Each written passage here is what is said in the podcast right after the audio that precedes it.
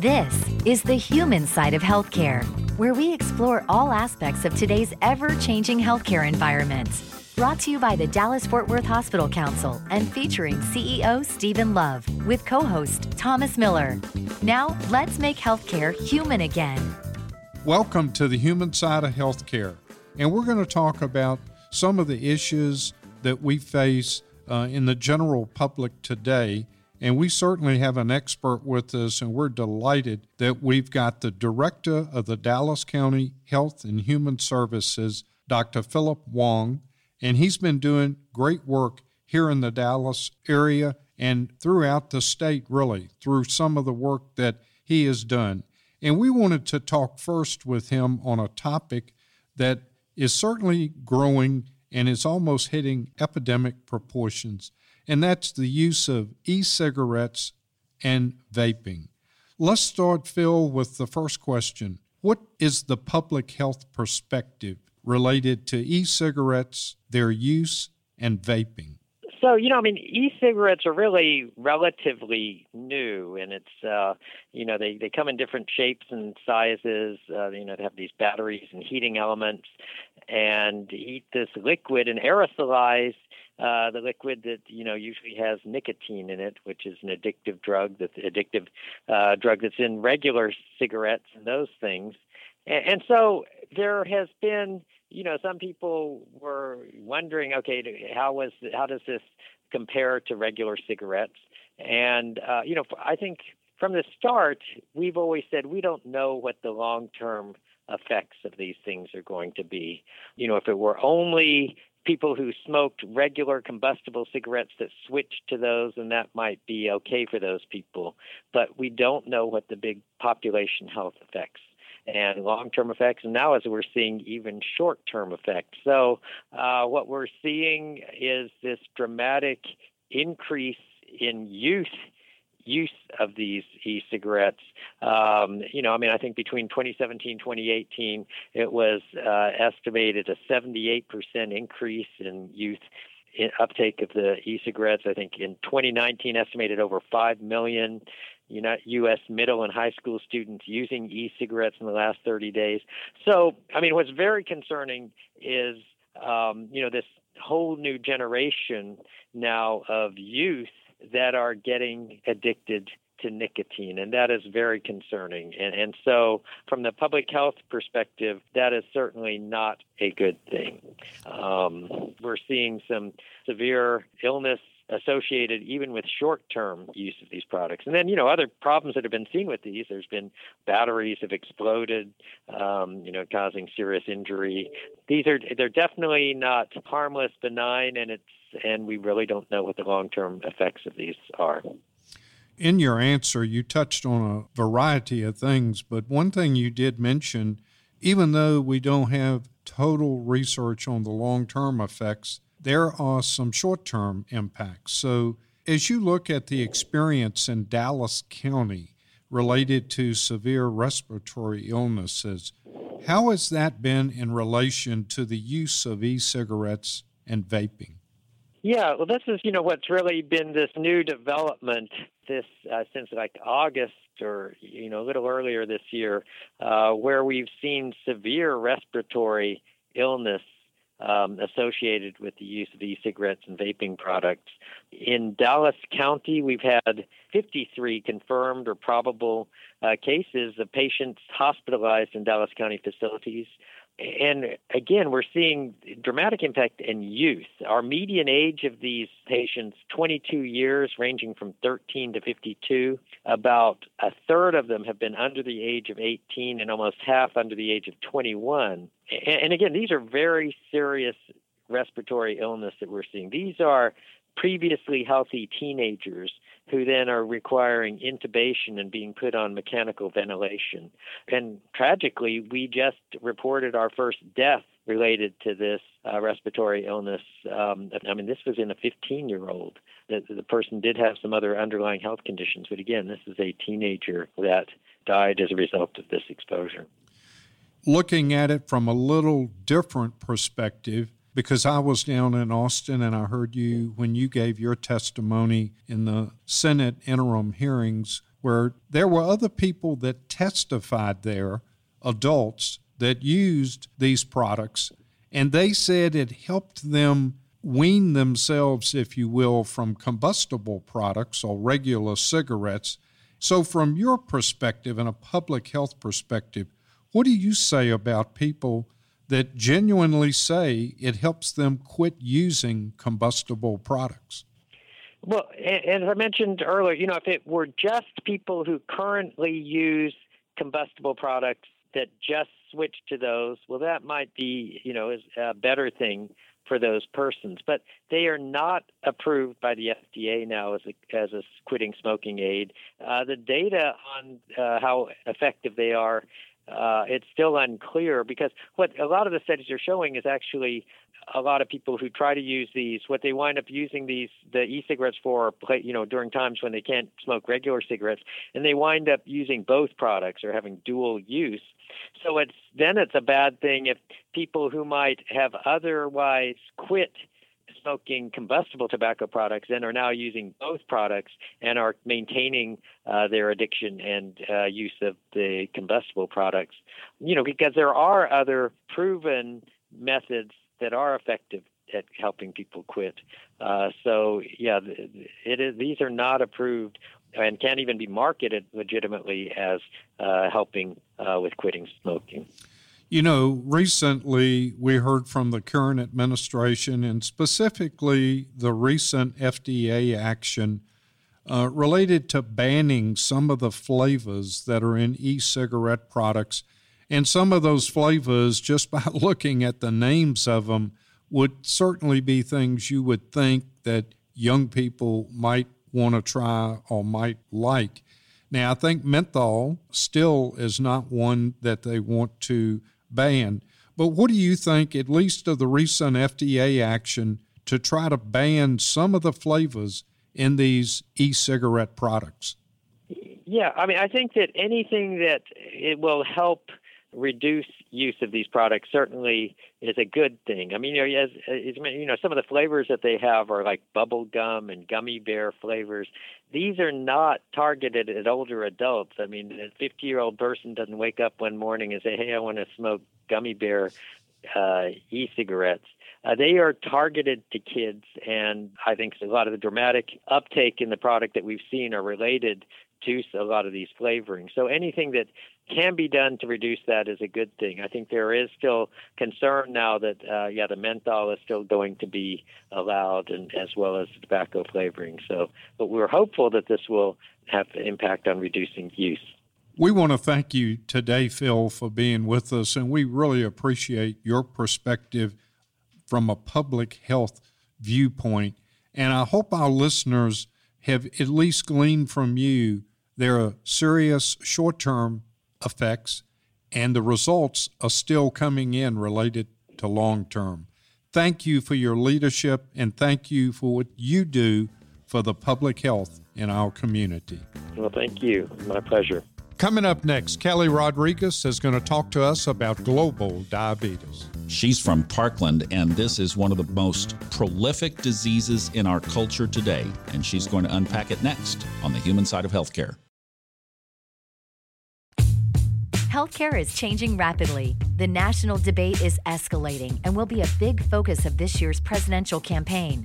We're here to help unpack these important topics, along with over 90 member hospitals across North Texas, who are proud to bring you the human side of healthcare with DFW Hospital Council President and CEO Stephen Love and co host Thomas Miller. This is the human side of healthcare, and we're going to talk about something today that is a very serious chronic illness that we deal with not only here in North Texas, but candidly throughout the nation, and it is diabetes. And we are certainly glad that we've got with us Kellie Rodriguez. Kellie is the director of Global Diabetes Program, Parkland Health and Hospital System. And Kellie, thank you for being on the show today. Thank you so much. I really appreciate the opportunity. We know when we look at uh, diabetes and we look at chronic illness and we look at many of the things that we have to deal with. Can you just start out and tell us what is the Global Diabetes Program that's at Parkland Health System? Certainly. Um, the Global Diabetes Program refers to a multidisciplinary specialty team. Uh, it's responsible for providing and coordinating effective diabetes care and education across Parkland Health and Hospital system, from within the hospital to our specialty services, which includes our diabetes and foot wound clinic, through to our primary care clinics and into the community in Dallas County.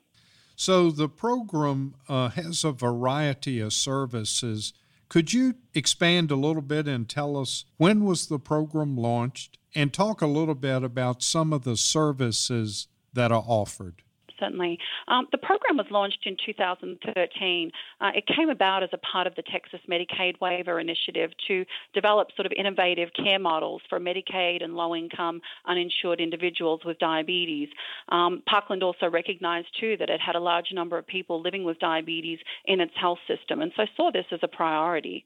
And so the Global Diabetes Program, or GDP as we call it, includes a number of services, um, and some of those are, you know, diabetes consultation and edu- education services for hospitalized patients within uh, the hospital that have, you know, complex diabetes care needs.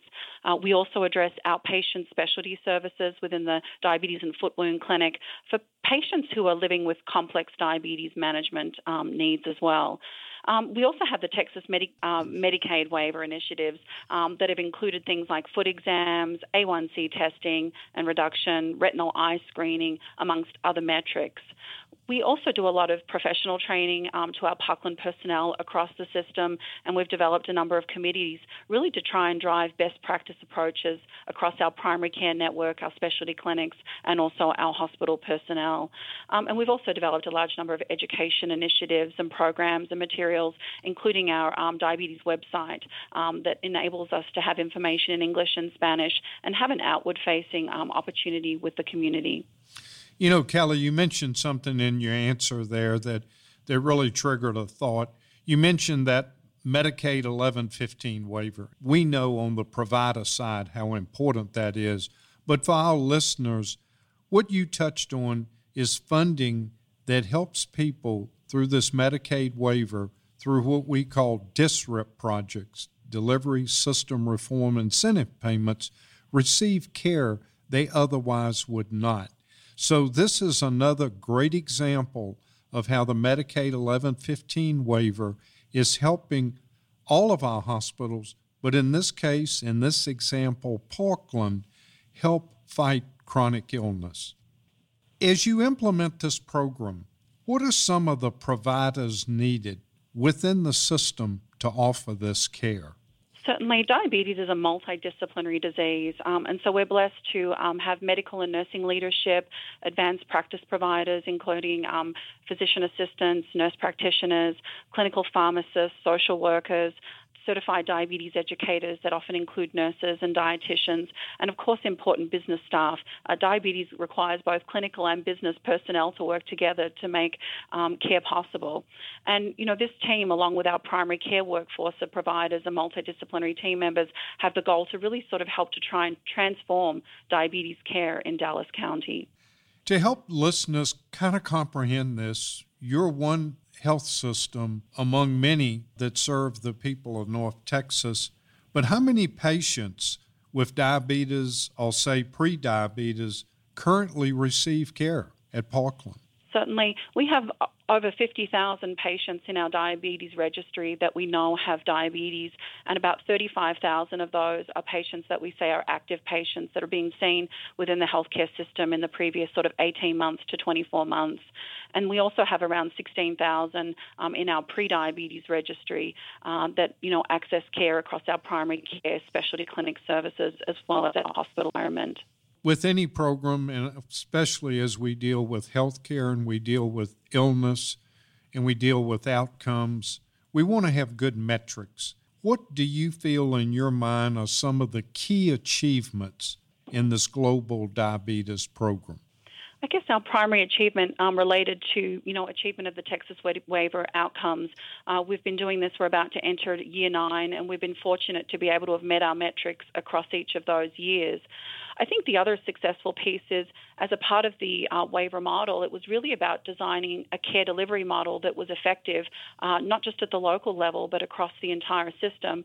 And so we've been fortunate that this program has enabled the expansion of the same kind of model across other clinical areas such as oncology, behavioral health, you know, really creating a system approach to um, disease other collaborative opportunities have also um, arisen uh, with uh, groups such as the American Diabetes Association, where we've been able to participate in quality improvement initiatives that have really helped us to deliver care more efficiently, more effectively, um, and resulting in very positive health outcomes, including an initiative related to insulin management. And we were fortunate to receive an innovation award for that, um, just impacting um, a large number of patients uh, within our system.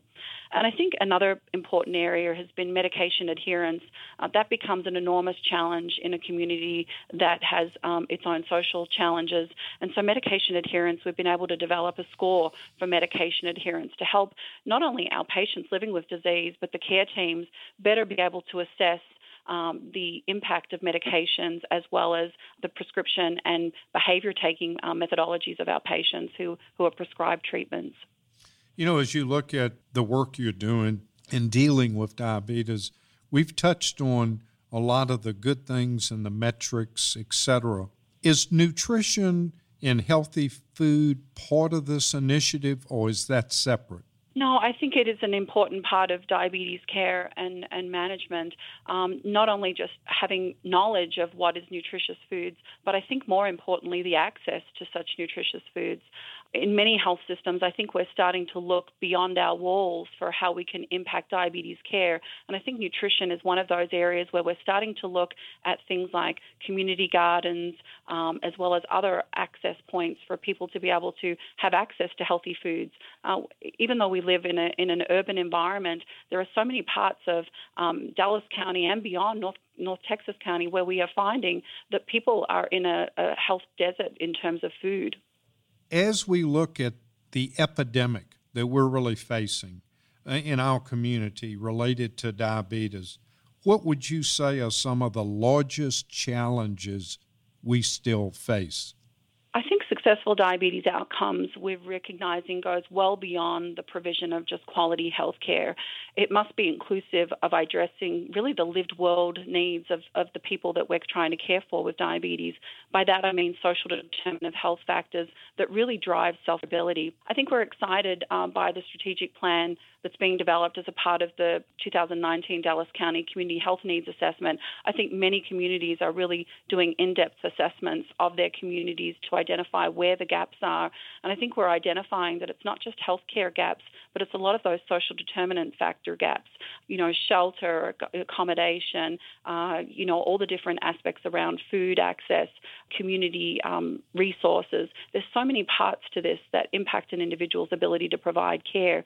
So health systems are needing to think and deliver care beyond their walls and start to create a more community-minded focus, uh, which is a rewarding piece, but also challenging. It really requires all of us to work together, collaborative, to make this successful. You know, Kellie, I think that was a great answer, and you know, it, it really underscores the name of this show, the human side of healthcare, and how there are so many key elements, key components, key constituents stakeholders that have to work collaboratively, especially when you deal with the social drivers of health and its impact on chronic illness. It has been a delight, Kellie, to have you on the show. Thank you for your participation and thank you for what you do every day to improve the health of our community. Thank you so much. And we have two topics coming up in our next segment. We're going to put feet to our faith. What happens to used medical equipment? You would be surprised, not only locally, but also around the world. And also a special community program that one person working at Baylor Scott and White put together because she saw the need and filled it. That's all coming up next on the human side of healthcare. Stay with us. We'll be right back on 1080 KRLD. This is the human side of healthcare on 1080 KRLD and the radio.com app, where we feature healthcare's hottest topics and what our North Texas area hospitals are doing to make healthcare human again. This is Steve Love back with the human side of healthcare, and I'm delighted I've got Don Sewell with me, Director of Faith in Action Initiatives at Baylor Scott and White Healthcare. Don, we're delighted to have you with us. Thanks today. very much, Steve. Glad to be here. You're doing work related to faith in action. Can mm-hmm. you tell us a little bit about those initiatives? Sure. I, I use an elevator speech, which was basically saying to the person that knows nothing about what we do, that we are, in essence, a philanthropic arm of Baylor Scott and White in both the resources, supplies, and equipment, as well as people. In other words, we send our recyclable and repurposed supplies around the world to struggling clinics and hospitals. And we also encourage and send our own clinical people on short term medical missions trips around the world. And so, in a respect, faith in action basically means we're people of faith, and that's all kinds of faith. It's not simply the Christian side of things, but multivariate faiths. And they can express their particular faith in ways of service to mankind beyond the walls of our own hospitals. And that's the key. It's outside of our hospitals. Well, that is un, uh, unbelievable. That is such a good mission. How did this originate? Uh, 10 years ago, last month, I started. So, about 10 years and six months ago, uh, we had uh, a phone call, and it was uh, Joel Allison, the CEO of Baylor Scott and White. At that time, Baylor University Medical Center in Dallas and the Baylor Healthcare System. And uh, Joel said to me, Don, would you consider helping us start a, and he used the term clearinghouse, would you help us start a clearinghouse for our old medical equipment?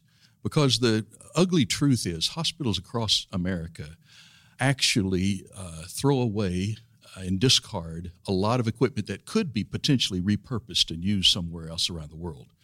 It's actually quite easy to discard it because that does not require extra storehousing, extra contacts to places around the world, extra shipping, and it becomes for many a, a bit of a headache. So, uh, lots of hospitals have a small group of people, of goodwill people close by that pull up their trucks in the back alleys of the hospital and take a small amount of the equipment.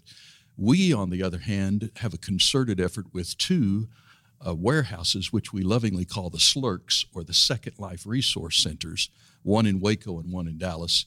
The one in Dallas is about the size of five basketball gym floors, and the one in Waco about 30, 40% that size. And we have a large staff, so it, it takes courage on the part of uh, the executive leadership to uh, enact this and put it together. And Joel Allison had that courage 10 years ago, and that's how it all started.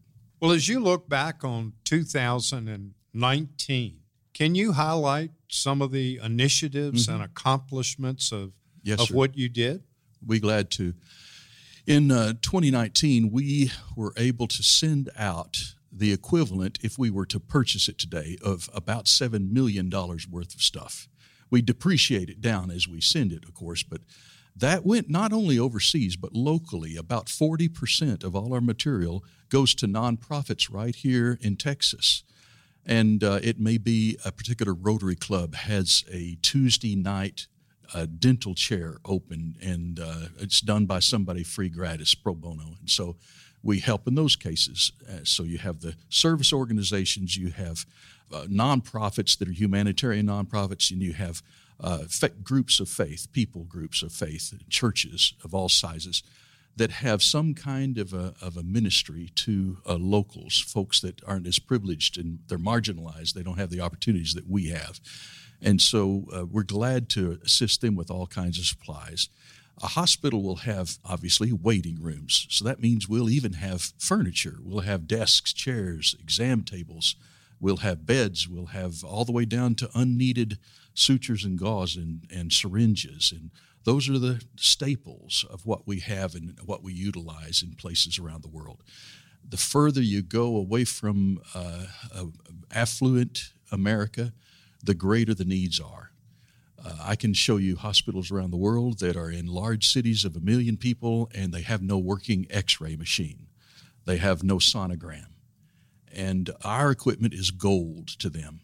One doctor from Peru came and saw a large amount of those uh, uh, surgical instruments and looked at me and said, Wee! He was so happy and proud just to be able to see that. when a disaster occurs, like tornadoes, yes, sir. or like uh, several years ago, I know Joplin mm-hmm. got hit hard and parts of Oklahoma also. Do you respond to those types of situations? Yes, sir, we do. I wish we could do even more. That would be the first thing before I start talking about the things we've accomplished. But I would love to even be more involved, and we cooperate directly with people such as uh, uh, International Red Cross and on the foreign scene, a National American Red Cross. Uh, we work with uh, Salvation Army, other goodwill groups. So we don't try to go alone on these disaster relief situations. And yes, uh, we've helped in Joplin, Missouri. We sent both a chaplain who had the critical stress management background as well as supplies to uh, assist in the needs in Joplin. Uh, by the way, uh, Joel and, and the executive leadership hired me in December of 09, and in January of 10, here comes the Haiti earthquake. And so Joel calls and says, Guess what? We want you to coordinate disaster relief for the system too. And that's since it goes hand in hand with the, fact that we have the supplies. And so our first major disaster was uh, with Haiti of which we sent a 40 foot container of supplies, cram full, uh, more than once. And we sent uh, various nurses and doctors. Uh, we luckily were able to partner with also uh, a, a, person of means that had a Learjet here in town and quickly got material into country within five days of uh, the, the struggle. That's remarkable. So let me ask you this. We've got many listeners and uh, how can they get involved? How can we get involved to help mm-hmm. hospitals give back to the community?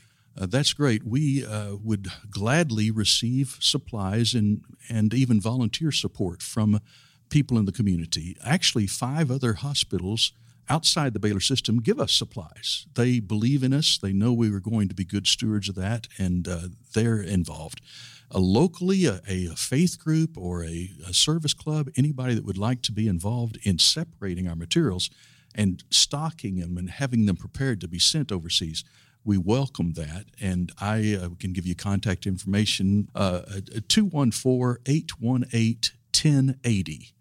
214 818 1080. And uh, we would be glad to receive supplies uh, from people that have something to do with the area of medical work. Thank you very much, and we really have appreciated having you on this show. And thank you. And on the part of uh, uh, our Office of Mission and Ministry, of which Faith in Action is part of that, we are grateful for this expression of uh, providing awareness to the community. Thanks very much, sir. Thank you. Hospitals, in conjunction with many community organizations, are doing good things in the community. And I'm glad that we've got Niki Shah, Vice President of Community Health for Baylor Scott and White with us today to talk about a program that she pulled together so that we all work in a very collaborative way related to initiatives in the community.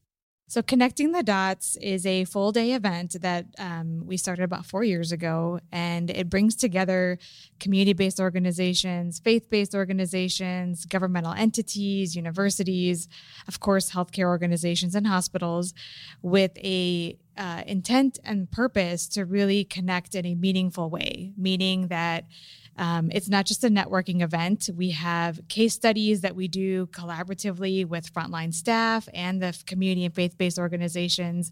We have breakout sessions and um, different panels that are really focus on solution finding.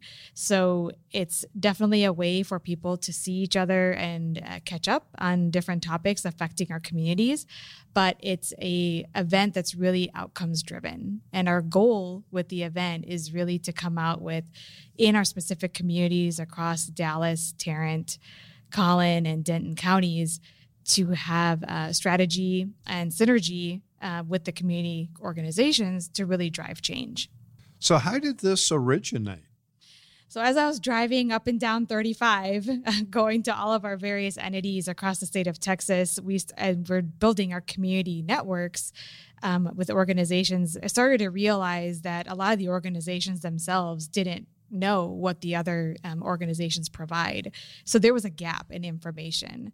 And the other thing we've heard from our frontline staff was that you know they're in the day-to-day grind they're referring patients to get to these social services but they didn't have the time or the ability to make those meaningful connections to find maybe other opportunities to collaborate so you know simple solution get get, get everybody in the same place at the same time with a warm connection not just over a video chat or a phone call you know i was at a meeting earlier today and someone pointed out very aptly mm-hmm. uh, it's one thing to collaborate but it's just as important to coordinate. So it sounds like you're going up and down 35. You got that vision. We need to coordinate. Absolutely. There's, I think one of the most meaningful things that have come that's come out of this event has been organizations that maybe have, have historically worked with each other don't necessarily know all the services and the breadth of services they offer. So you're reducing waste in the system as well by finding those opportunities to synergize with these organizations. And I think the other thing um, that has really come of this is the healthcare systems have really come together. This used to be um, sponsored by only Baylor Scott and White, but we've pulled in Parkland, Texas Health Resources, and Methodist to also be our co sponsors. So it's truly a community effort, people working together. Yes. Thank you very much, Niki, for being with us. And we hope that connecting the dots will continue for many years to come. Thank you very much. I appreciate it. We continue our team vaping profile next with Dr. Karen Schultz from Cook's Children's in Fort Worth, who is on the front lines of treating way too many teens who have damaged their lungs from vaping. We'll hear from the Director of Pulmonology next on the human side of healthcare.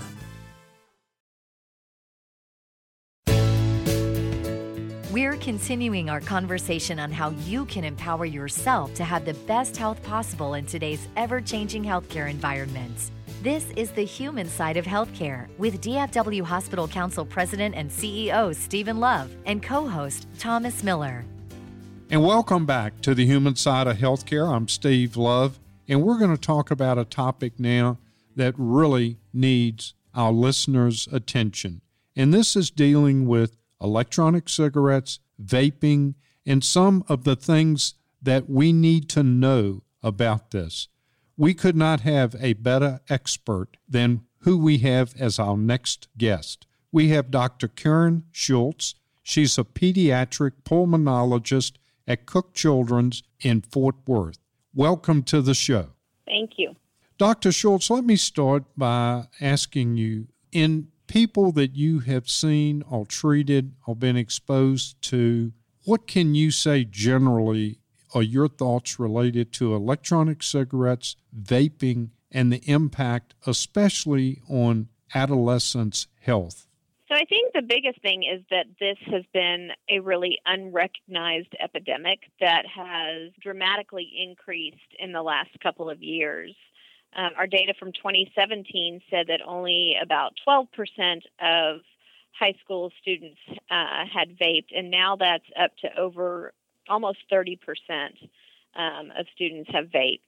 You know, as as we look at vaping and as we hear accounts throughout the nation, it's one thing that many of the vaping products are purchased, and maybe they're purchased at a retail outlet and they're used, and they do include nicotine. But there are other people that are using these same devices, but they're putting other products into them other than vaping products. Have you seen that also as a problem, such as cannabis? We do see that fairly frequently in our teens who are admitted have had some cannabis exposure with with their illnesses. In reading some of the information at the Centers for Disease Control website, Many of these products have been in the form of flavors. Now, I do know recently we heard from uh, the current administration and also from the FDA that they want to start eliminating or regulating the flavors, except maybe menthol. Do you see in the patients you've treated, did flavors or maybe the devices looking like thumb drives, etc., was that something that you think maybe enticed some of the young people to try? I think it makes it more easily tolerable if it tastes good to teens. I mean, nobody really likes the taste of tobacco.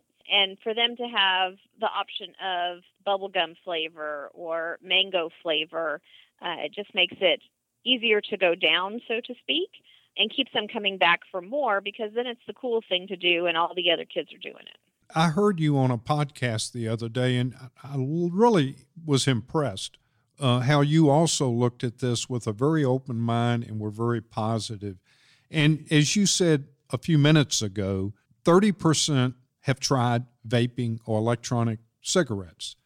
But on that podcast, you mentioned let's also talk to the young people about 70% on not doing this and let's try to find a silver lining. Do you want to expand on that a little bit? So, the reality is that there's a large number of teens who are vaping, but the majority still are not vaping. And for a lot of a lot of the teens, I think the message is starting to get out, although we continue to see patients present to the emergency room with lung injury from vaping. So as you look to the future, when you treat and I know each patient is different, but as a young person, listeners out that are hearing this program that are adolescents or maybe even middle schoolers or potentially even younger or freshmen in college, can this do permanent damage to your lung and breathing capacity? As a pulmonologist, are there things that can occur that cannot be reversed? So at this point, I don't think we have enough data to really answer that question well. So far, our follow up patients have actually improved their lung function, so that is a good sign. Again, vaping is fairly new in the world compared to cigarette smoking, and it took us a lot of years to realize just how damaging cigarettes were to our lungs. So I don't think that we've heard the end of the story regarding e cigarettes at this point. Yeah, that's a good point. I know the long term studies and research is not in.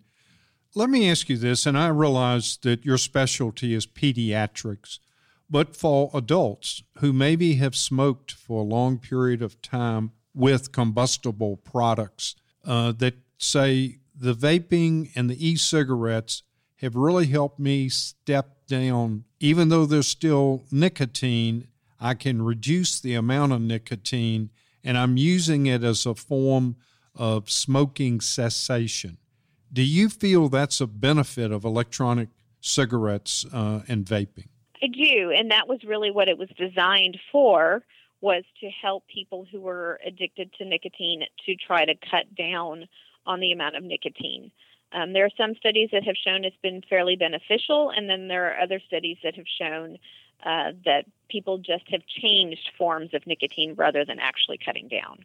So, in some ways, for adults at least, you know, it helps.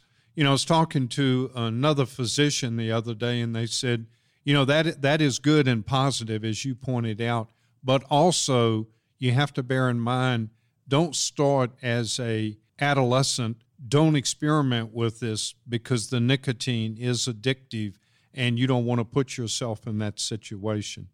You know, as we look at the, and, and we're not getting into politics at all on this show, we, we stay politically neutral, but we've talked to some state legislators, uh, Dr. Schultz, and a couple of them have said they want to make this really an agenda item for the 87th legislative session, which will be January of 2021. And they're not trying to prohibit it, but what they're trying to do is better regulate it and try to keep it out of the hands of young people if possible. So if you were advising people related to how you think it should be regulated, do you have any thoughts on that, on what we should do and how we help protect our young people? There was a new law that went into effect in Texas on September 1st that e cigarettes and to other tobacco products, you now have to be 21 in order to purchase them at a convenience store. So that was a step in the right direction. The problem with that law that went into effect is that it punishes the teen who buys it and not the person who sells it. So it'll take me a whole lot of punishing a lot of teens in order to have an impact. But if we can start addressing the convenience stores that are selling the products and having consequences for them, then I have much more impact down the road. You know, I think that's great advice. And I was actually in Austin when the Senate actually had a, a great hearing and they brought in experts and they brought in people to talk about vaporing and e cigarettes. And in the interim charge hearings, many people said precisely what you said.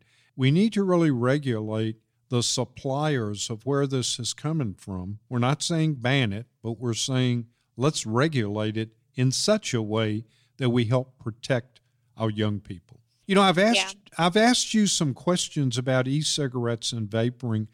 What question should I have asked you that I didn't? From your perspective, not only as a pediatric pulmonologist, but someone who truly cares about the health of our community. So, I think one of the big questions that we still don't really know the answer to is how are we going to treat a whole nother generation of individuals that are addicted to nicotine? Because we have some of these products like Nicorette gum, other brands of gum and patches, but we don't know how effective they are or how to use them in teenagers.